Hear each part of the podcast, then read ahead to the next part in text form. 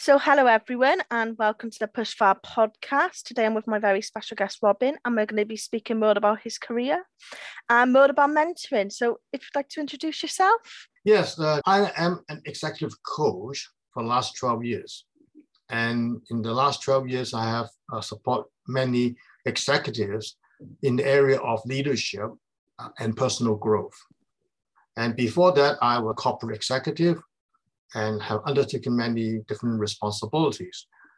Uh, my last role was a CEO of a large corporation in Hong Kong, and have many businesses like manufacturing, trading, entertainment, uh, internet ticketing, internet ticketing, etc. I also worked for a long time with a global financial services uh, company, and for close to 12 years again and I've undertaken many different roles during that time. And my last role was the regional head of operations for North Asia. Other working experience include uh, management consulting, executive search, business acquisition, and operations management. So I'm just going to ask you just you know a bit of insight outside of work. I know um you said you're retired, but what what are your hobbies and interests outside of all your ventures now? Right. I'm actually very active in sports. So I I am passionate about martial arts, and at the moment I'm still doing it. And other than that, I do uh, like hiking, uh, golfing, and all types of sports activities.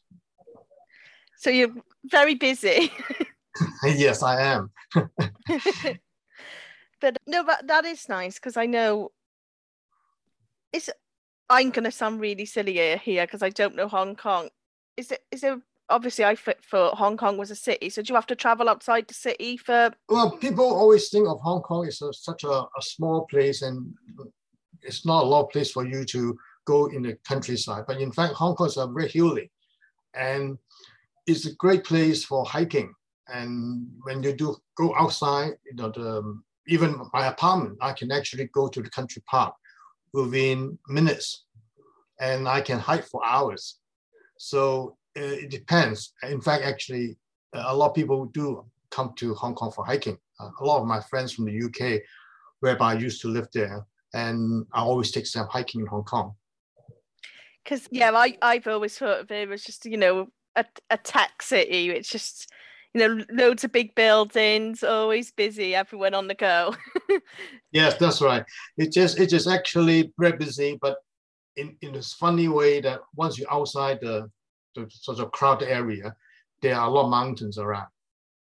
So I'm just going to ask you now as well, because I know you've obviously had quite the experience in your career. How did you get started? Did you go to like university to start in your career or like ha, ha, what was the backstory of joining? Well i went to uk when i was 15 in a boarding school. And um, i know you from wales right? Yeah. And i i used to go there a lot as well. So in a way i lived in the uk for 12 years. I studied the boarding school and then i went to university. I went to birmingham university where i study engineering. And after studying, actually, I also worked in the UK for quite a few years. I was uh, a sponsored student for British Leyland at the time.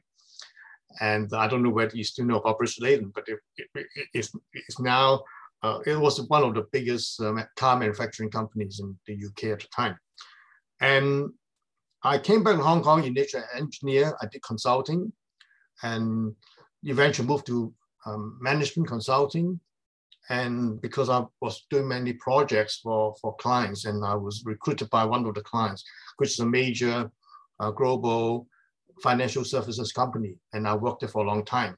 And, and since then I was in corporate doing different things. And my last job became uh, a large corporation where they, initially they want me to be an advisor for them and they eventually want me to become the CEO there.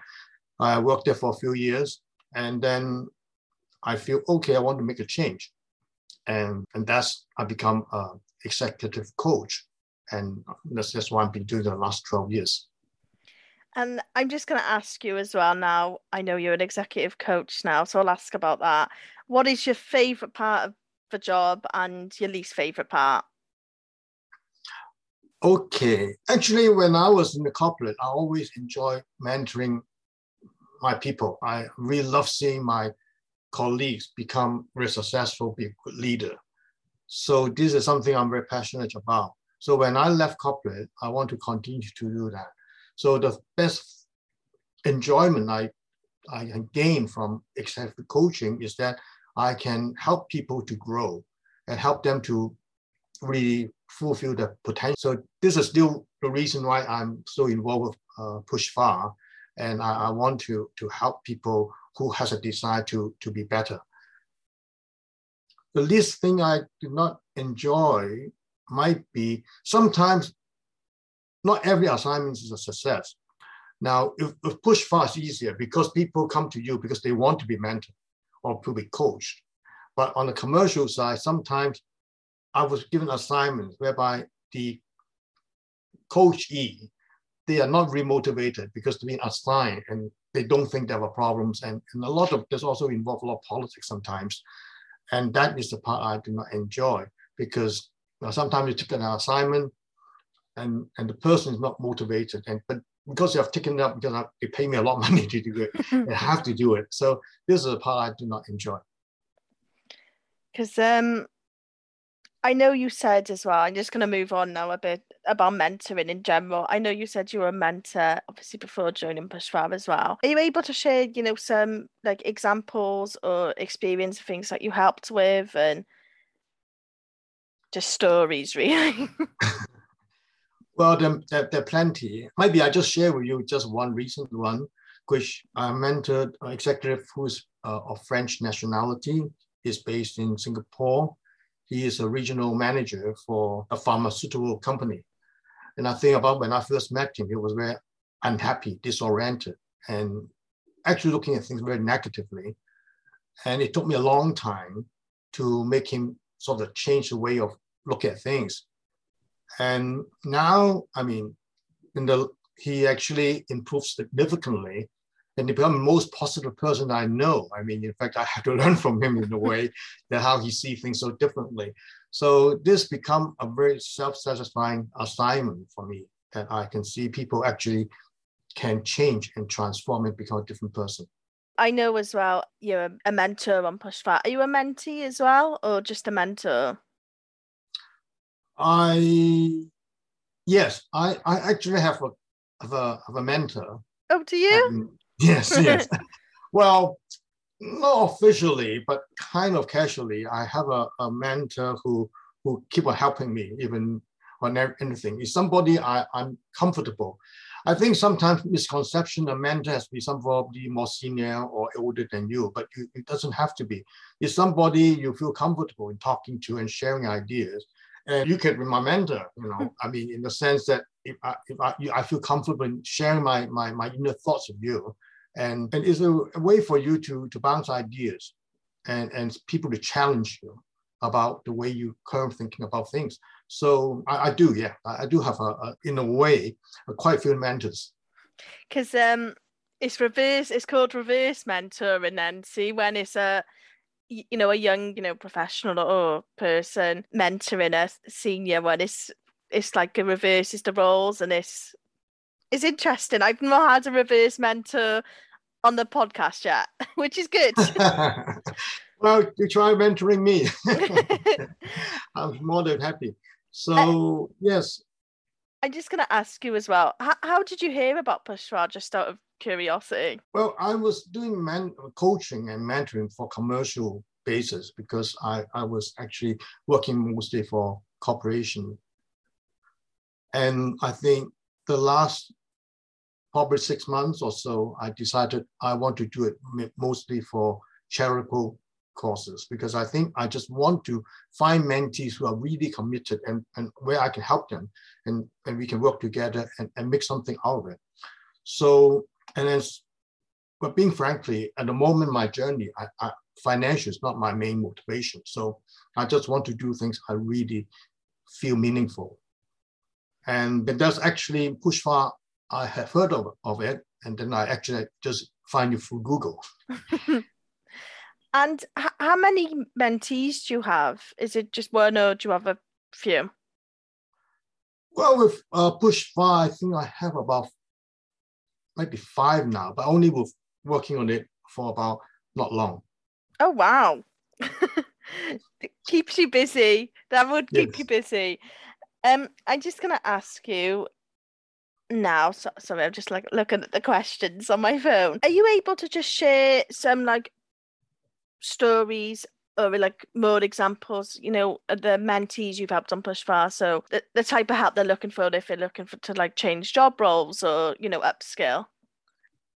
Okay.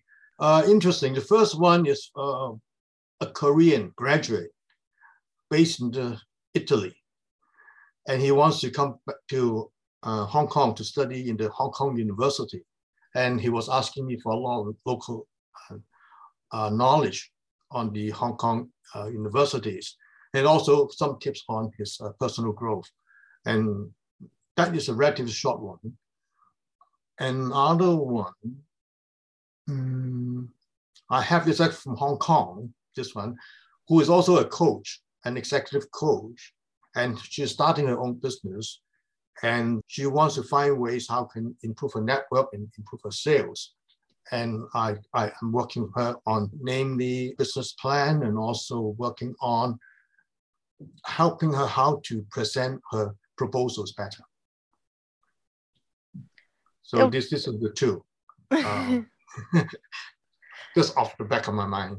No, that, that's great. So it's quite it's quite varied. You know, people come to you for, you know, different aspects, which is great because I could obviously um running your own like coaching business is hard because it's having to take on loads of different skills. When you're, you know, an entrepreneur in that sense, it's a nightmare because it's not just like having to do one thing and using your skill set. You know, there's marketing involved. There's, you know, accounting. It's just a, a bit crazy. yes. Yes. And do you find mentoring has been good for you? Obviously, since um retiring, because obviously you have a bit more free time than working.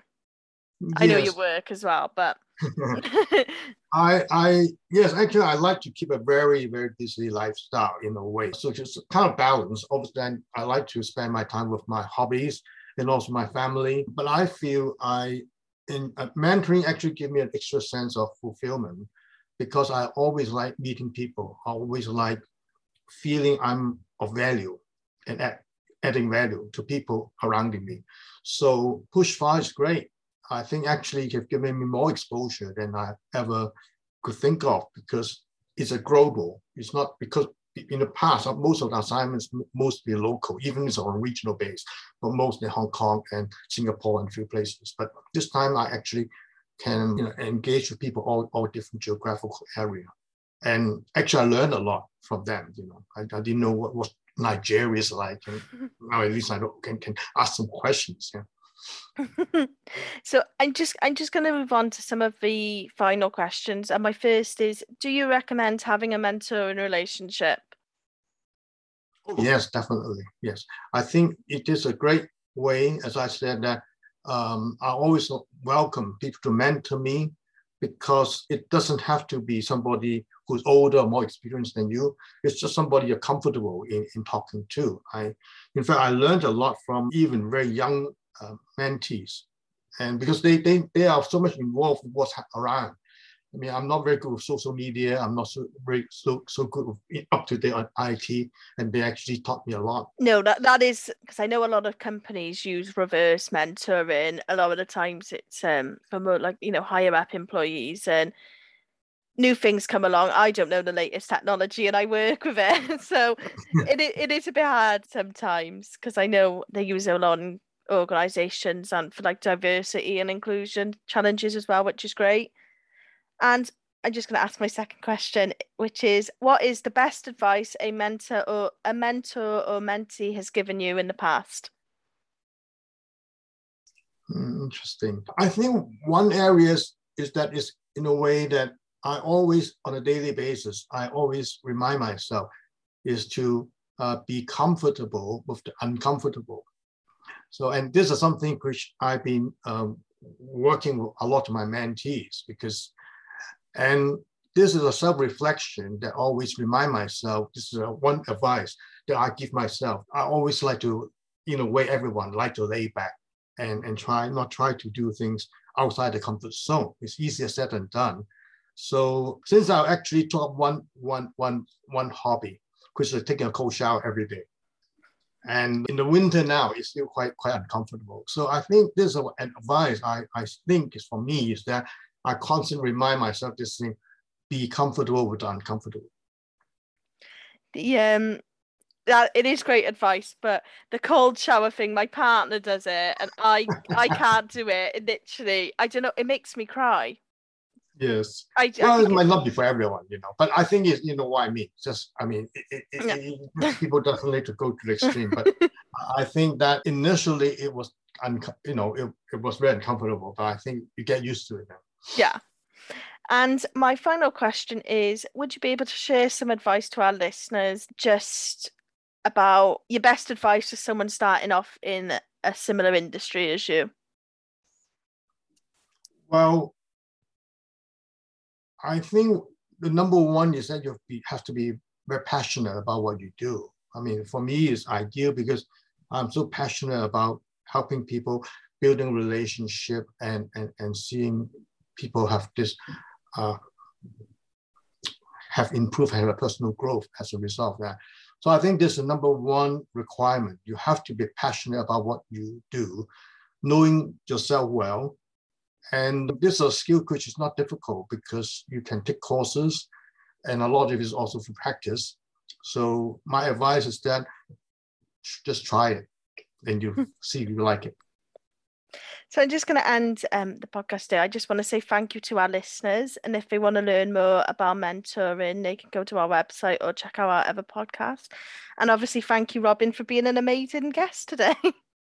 yeah, thank you very much, Jesse. You know, you've been great. I am. Um, so anyone listening, I hope they have a lovely day.